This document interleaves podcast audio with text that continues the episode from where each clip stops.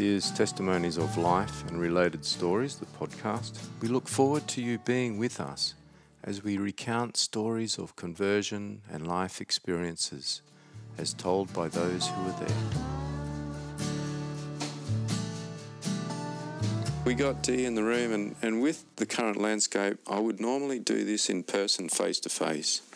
But I, it feels like I know you already, Dee, because I've watched your transformation uh, YouTube clip, which I recommend anyone listening to this to, if you get on to YouTube, you should be able to somehow search in there and find transformations and find Dee and Daz's story and some of what their their purpose and mission is. But getting to this point has been a bit of a journey, Dee, and you know I know you're going to talk us through it. So I'll give you the microphone, and you can Mhm. fill us in on on the the history that led you to a, a life changing experience and where you are now. Run with it, Dee. It's all yours. Alrighty. Um, so yeah, I'm I'm from a small town in New South Wales called Blayney. I'm the second born child to my parents, who had three girls between them. My dad was already an alcoholic by the time I was born. And he was very well known in our town for being the local drug dealer, selling weed and anything basically. Mum and dad used to always fight a lot, and dad's alcohol use soon turned into abuse against my mum. I remember many times having to run away from dad after he'd just assaulted mum, hiding at neighbours' houses or hiding at my grandparents' house, trying to clean mum up after she'd had a hiding from dad. I was scared of my dad, and although I did love him, I was still on edge when he was drinking, and I dreaded what could happen once he was drunk. I couldn't understand why she'd always go back to him after he would abuse her, but she loved him. Dad was in and out of jail a lot while I grew up. I was actually relieved when he would go back to jail. It would give mum and my two sisters time for us to feel normal. We spent many weekends in the jail, and it was like growing up in the system. It was all I knew and considered it to be normal. When I was 10, mum and dad separated um, after dad had an affair with my stepmom, uh, Leslie, and that really broke mum. And I watched her heartbreak for a long time. Dad moved on very quickly with my stepmom, um, and she already had a daughter named Kylie, who became my stepsister. Dad married Leslie, and soon they had a baby boy, and his name was Brody. Very soon after that, a little girl named Adriana, who was a stillborn. And that was really hard for Dad and Leslie to cope with. Very, very sad for our family. And by this stage, Dad was off the alcohol, but he had moved on to taking harder drugs, um, having speed on a daily basis, and also selling it to fund his habits. We would spend every other weekend at Dad's house. Mum was doing her best as a single mum to give us everything we needed. And sometimes we did do it hard, but we never really went without because of her. She always made things happen. She met a man uh, named Jake, who became my stepdad. He was so cool. He was a singer in a band, and I loved to sing. So we had a great connection straight away. He had a house out on a farm, and we used to go stay there, and I felt safe out there with him. Our home got broken into, and we lost basically everything um, and we felt very unsafe there. So Jake had suggested that we move um, out onto the farm and live with him. So we did. He had roommates at the time, so my older sister and I lived in a caravan in the backyard, which I thought was pretty cool. While on visits uh, at my dad's house, I started to steal his weed and started smoking it at about aged 11. Um, and I liked the way it made me feel. My older sister, Christy, used to smoke it. And so we started doing it together. Mum and Jake soon fell pregnant with my little brother Daniel. I was really happy that mum was having a baby, and she seemed really happy, which made me happy. My stepdad started working away. Um, so mum used to go and visit him on the weekends. So I stayed with my sister Christy, who had a boyfriend that used to come over while mum was away. And they used to drink alcohol uh, when they came over. So I started to drink with them. And I also smoked cigarettes and weed at this stage, and I was only 11. As time went on, my addiction grew, And I used to sneak off and get high all the time whenever I could steal the drugs, which they weren't very hard to find. I remember getting high before school and I started drinking alcohol with friends from school on the weekends. And we'd go I'd, when I'd go into town. When I was 15, I moved in with dad and he had got busted for selling speed and was awaiting trial. Uh, that year, my addiction grew substantially. I started smoking it with dad, and he didn't really like it, but I did it anyway, and it just became something that was normal. When I was 16, I moved in with my older sister and I changed schools and had friends who all smoked weed and drank alcohol. So that's just what I did. And by now, I was addicted to cigarettes, weed, and also drinking whenever I could. While living with my sister, I met my husband, Daryl, who was friends with my sister's boyfriend, Jason. Daz was a lot older than me, seven years older, in fact. And Daryl and I were friends for a very long time before we became a couple. Uh, we used to get high together, smoking lots of weed. Daryl was just beautiful to me. And there was just something about him that I was drawn to. And as our friendship grew, I found out that he loved God. Um, and he was not ashamed to share that with others. I was not religious. My pop used to take me to church as a kid, and my mum was a Catholic. Um, she went to a Catholic school. So I did know a little bit about God, but um, I never really had a relationship with him. Daz started taking me to church, and I used to feel so good after. Just filled up my week, and I don't know, just give me this feeling after I'd go. We'd have we'd have a really good day, and join into the week, we'd have a really good week. Uh, he took me to a concert once in Sydney, and it was so packed with hundreds of people. Like they were all worshiping God, and it was amazing. It was so amazing. And that night, like I gave my heart to the Lord, and I really felt like God has had His hand on my life um, ever since that night. But I was also convicted with wanting to still live my life on drugs and get high. Um, Daz and I got together as boyfriend and girlfriend when I was 16 and I dropped out of school. Halfway through year 11, um, I found, because halfway through year 11, I found out I was pregnant. I was determined to stay off drugs and have a healthy baby. So I quit everything. And I had a beautiful baby girl named Aaliyah. She was my life. I had her when I was 17, almost 18. And Daz had asked me to marry him at this stage. And of course, I said yes. We got married when I was 19, and it was a small wedding, but it was perfect for us because it was all about us. And soon afterwards, I started smoking weed again and started taking speed every now and again on nights out or to clean the house. Mm, it was like, it gives you energy. So that's why I used it. Didn't really see anything wrong with it because, I mean, everybody else around me was doing it. So it was no big deal.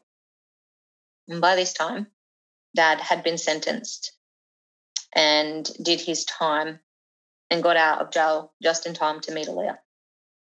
Before dad went to jail, he and Leslie had fallen pregnant. And while he was in jail, my little sister, Angel, was born.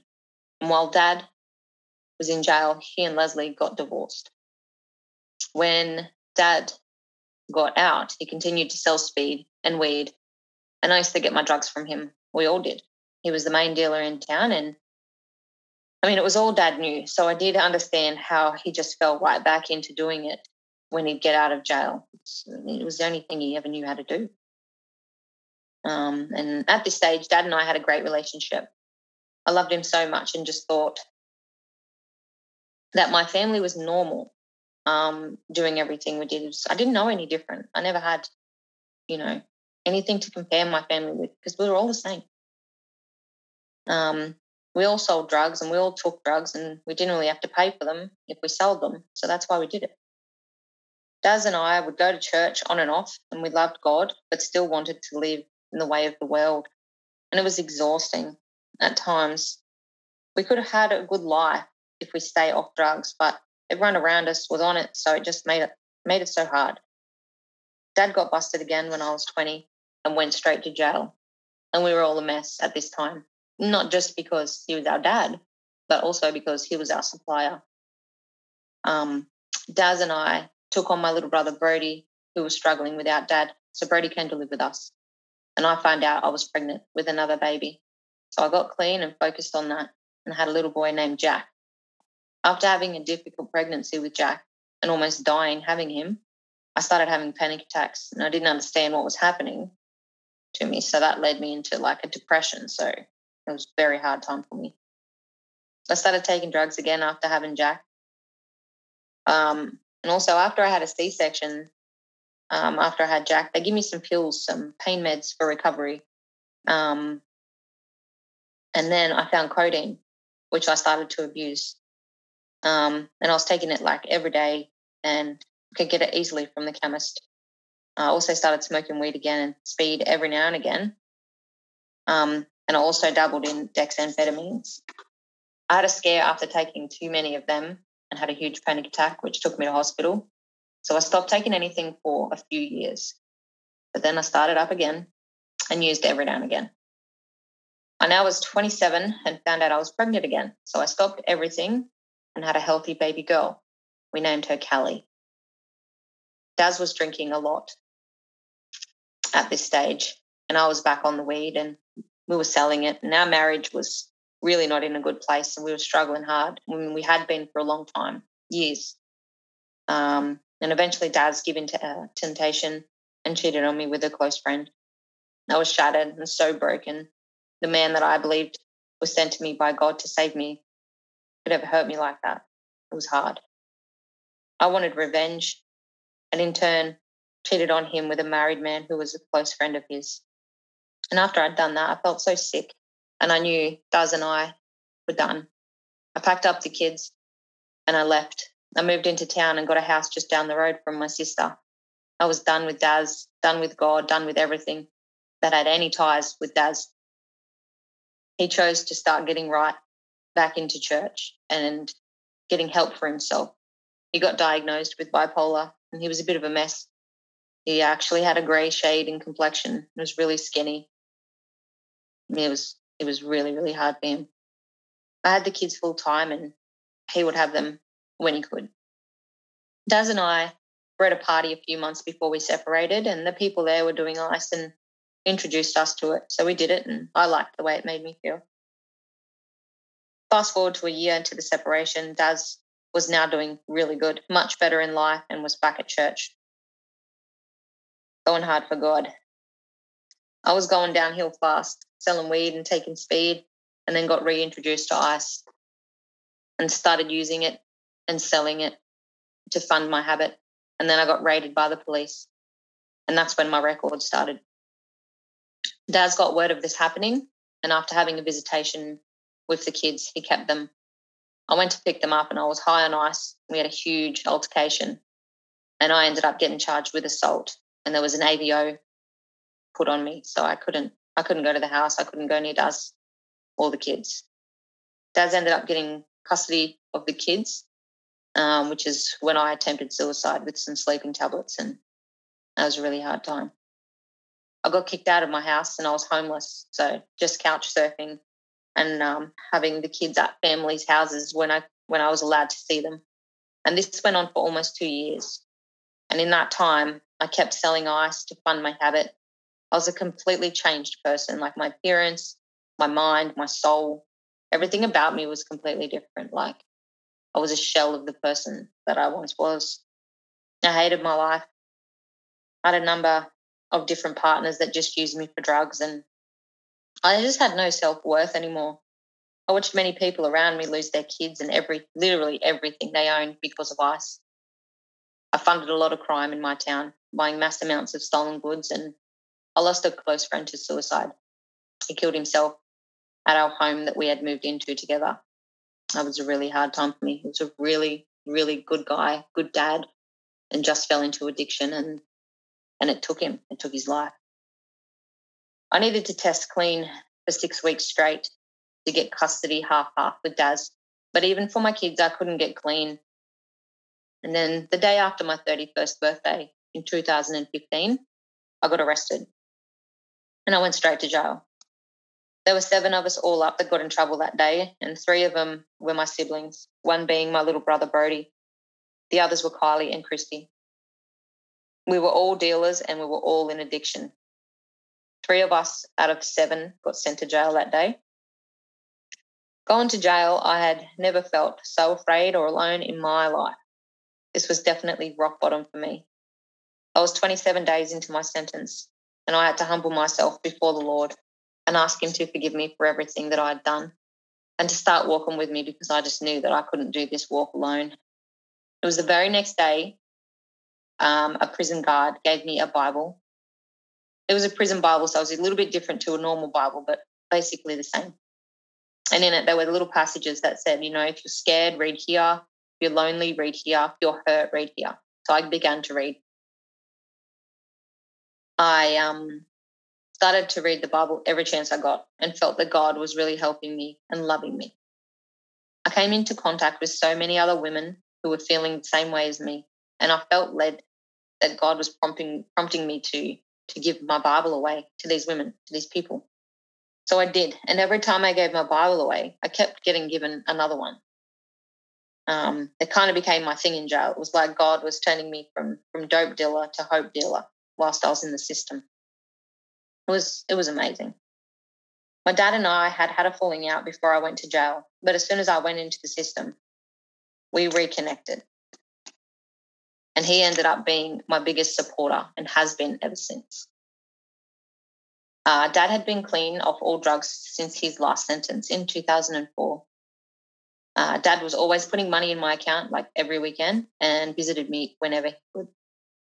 Daryl and I had started talking again. It was about six months into my sentence that I called him up and apologized for everything that I put him and the kids through. Because without Daz, I know that my kids could have possibly ended up in the system or anywhere really if he had gone on, you know, down the same road as what I went down. So I really just had to thank him for everything, um, which was hard for me to do because I had hated him so much for taking them in the first place and not realizing that, you know, what I was doing was potentially hurting the kids. Um, so I blamed him for a lot, and I just I had uh, come off the drugs, and I just had I stopped doing that. Um, so I asked him to come visit me so we could talk about possibly getting back together, giving our marriage one last chance. We always loved each other. That never changed throughout everything.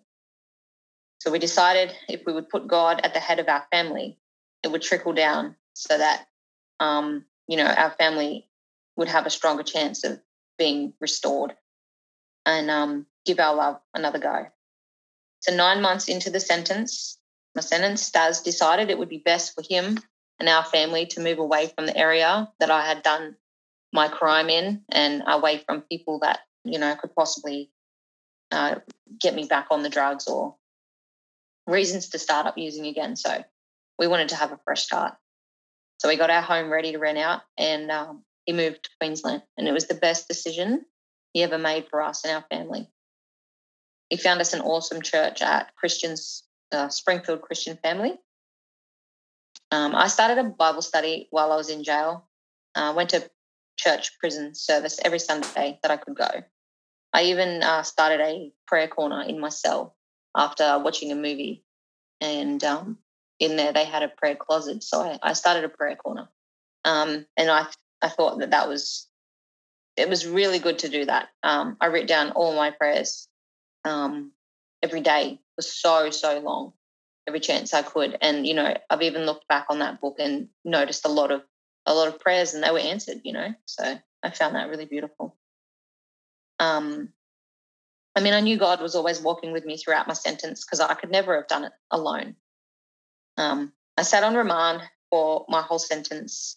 So by the time I got sentenced, I had eight days to go. I got three years all up. So I did 18 months in jail and then I did 18 months on parole. When I got released, I came straight up to Queensland. I fell pregnant within the first month of being released and had a baby girl named Charlie. We call her our rainbow baby she's our rainbow after the storm. We started going to church every Sunday and got close to our church family, which was big for me because I never really wanted to talk um, to anyone, you know, at the start of being released. I was just a bit ashamed. So, but now I'm really close to my church family, which is beautiful. My relationship grew strong during my sentence, and I felt led to give back. Daryl had been given a vision from God to open up a rehab centre in our area and was put in the pathway of a man named Mike Barrett, who runs Christian rehabs all over Australia. It's called Transformations. So we decided to do some research and felt that this was something we could get on board with. It's been years in the making now. It's not just something that, you know, we thought about yesterday and started up today. So I think it will be the start of next year that we will be ready to launch. Um, and now we, are you know, making this vision a reality. We've got the house that we want to use for the rehab. Uh, it will be an all males house at the start. So we're living in the um, the house at the moment, but as soon as we start up, we'll move out and the boys will move in. Um, yeah, so our church family are definitely on board and are helping us with everything to do with the rehab. Daz and I are also doing an internship through our church. It runs for a year and they call it the year of growth. And that's exactly what it's been for me. We also run a life group at home once a week. So that's been really awesome as well. It's just that fill up in between um, Sunday services. So we do um, fellowship and um, a little study, a small study with dinner and stuff on a Wednesday night. So that's that's really awesome. I've been clean now from all drugs for almost six years. And I know that I could never have done any of it without God in my life. God has saved me and He's always showing up for me, always showing up for me. So I'm going to keep showing up for Him. My life is 100% renewed and restored. My brother Brody ended up coming to live with us just before I got out of jail. So he moved in before I got out. Um, and, you know, God's also saved him and he's about to have a baby. So that's really exciting. I don't know what the future holds for me and my family, but I do know that with God with us, who could possibly ever be against us?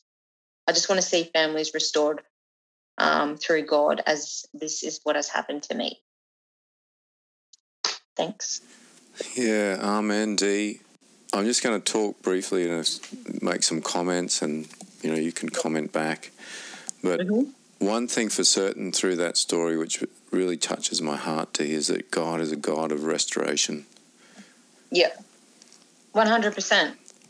Um, I just never, you know, in addiction, could have seen the future that He had for me waiting, you know? Um, it was something I could just, I could never fathom that.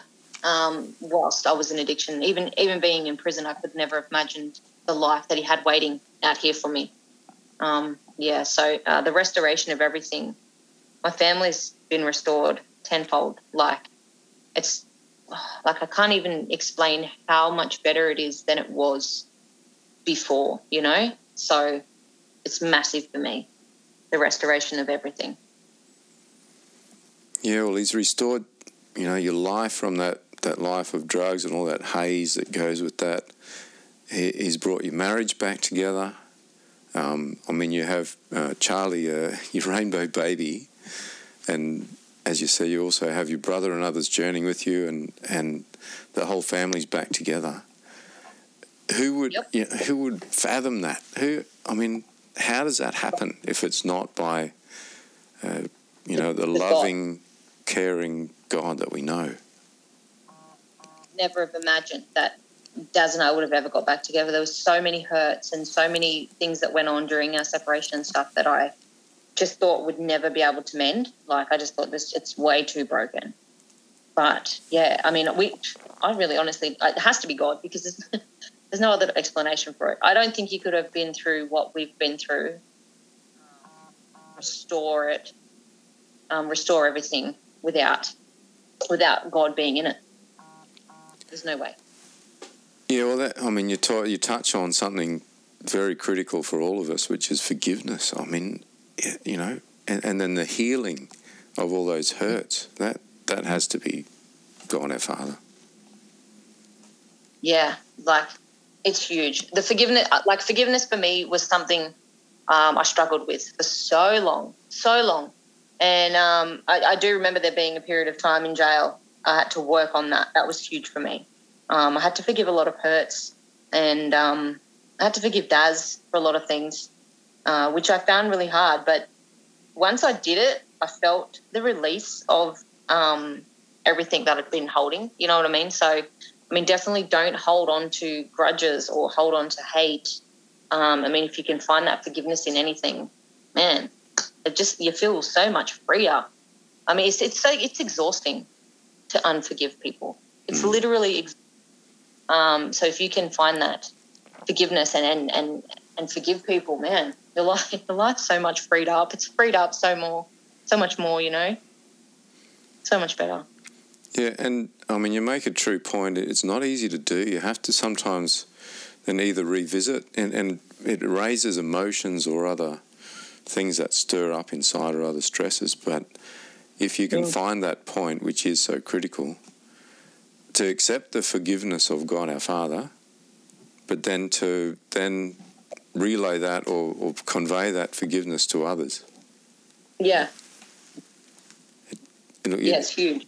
It is a mountain, but I think the Lord says, you know, if you if you have faith, you can even shift those mountains. So He's not talking about shifting Mount Kosciuszko into the Tasman Sea. He's talking about these sorts of things, and he yeah. can he can do it. And it's also steps from us, of course. As you say, you had to go into some.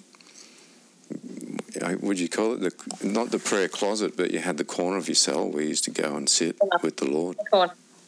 Yes, my prayer corner. Had a little stool there, and I had like little shrine set up, yeah. and that was my corner, you know. Um, and I'd sit on my stool and I'd write out my prayers and as I said, you know, I've gone back over them, and a lot of them have been answered. So you know, that's been really amazing. And I mean, that is that is also so encouraging because you know, if we pray simple, accurate, but heartfelt prayers, and I'm I'm thinking of a psalm here. It says, "Who can ascend to the mountain of God? Those with a pure heart and clean hands. Now, obviously, none of us have that, but what that actually means in translation is just being open and honest before the Lord. So yeah. He can then, we, you know, we just need to bear all, and then He can take us up the mountain.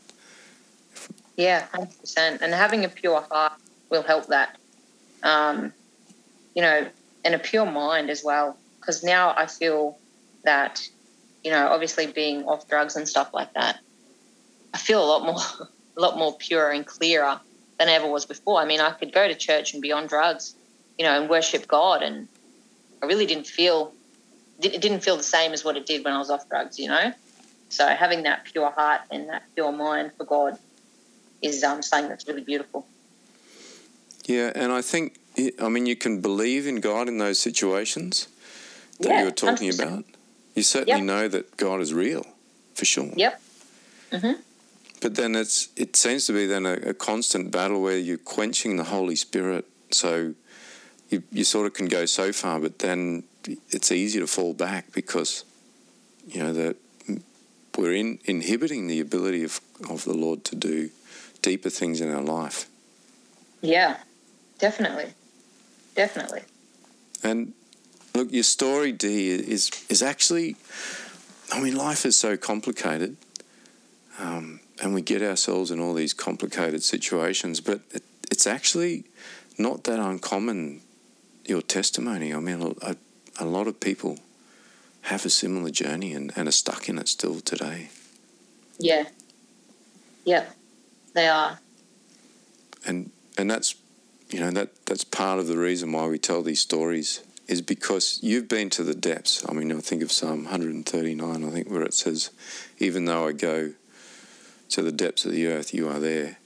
The Lord has sought you out and brought you out, but He can do this not just for you. I mean, you're a special person, Dee, and you've got a special story, but this story is available yeah, for everyone's lives in, a, in their own way. The Lord is that one that wants to visit each one of us personally. Yeah, that's right. You know, I've definitely been pulled out of the enemy's camp um, forever now it's not something I'm ever intending on going back to. You know, with God at the head of my family and the head of my life, it won't be something I'll ever go back to. So, you know, I'm just forever grateful to have been pulled out, you know. So, from the pit to the palace. yeah, and those who are forgiven much um, love much. So, you know, I, I can yeah. sense uh, your love for the Lord and the love for the, you know, the life that He's restored back to you because it's Yeah. not just your own life, it's those around you because he sets us in family. So it's very important that, and you know, that's part of God's work to do that, to restore all that. So that's an amazing testimony. Yeah. And we know that, I mean, the Lord is as close as the air that we breathe. So even in all those times, you know, you said all you had to do was turn to Him, and He just slowly and gently and then instructively, I'm sure there was those hard times where you struggled with things, but He's walked you out Yep. Every time. every time. Every. yeah. He's turned your brokenness and shame, as He's done with all of us, and restored your life to everlasting life. Yep. Fantastic, Dee. I know that, and you were saying it's your wedding anniversary today, so I don't want to hold you unnecessarily. And you've got a, a you know, a, a, mission now, and, and just to remind uh, those that might be able to, to search on YouTube for transformations and, and look at Dee and Daz's story on there and part of Yeah, the with- vision. Yeah, we're called Westside Transformations. So if you look up Westside Transformations, you'll be able to find us. We're having a, a website and stuff built at the moment, so we'll be able to you'll be able to search us up and find us.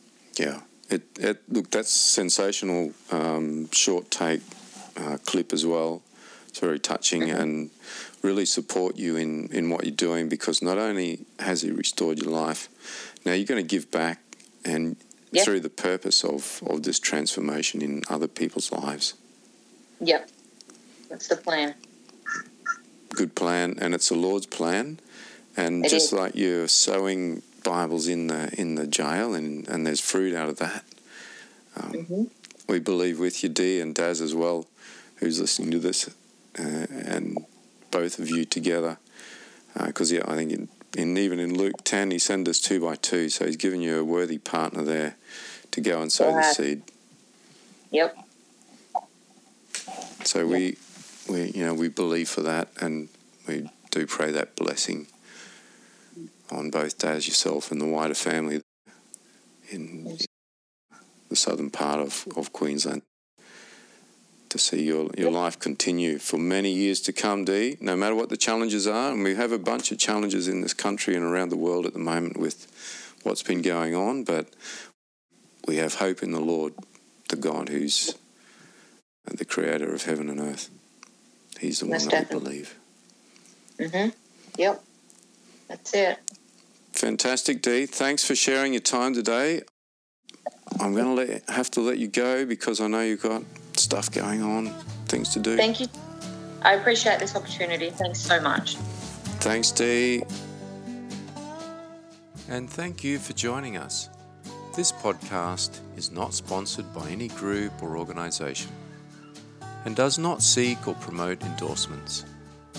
Our motivation is simply inspiration, that you may be inspired by the Spirit of the one true God, to know that the objective and narrative coexist, that the spiritual and physical are not separated to increase in understanding and to walk in his way.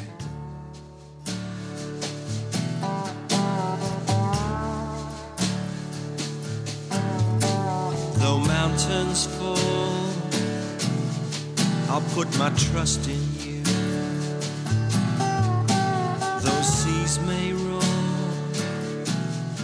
I'll put my trust in you.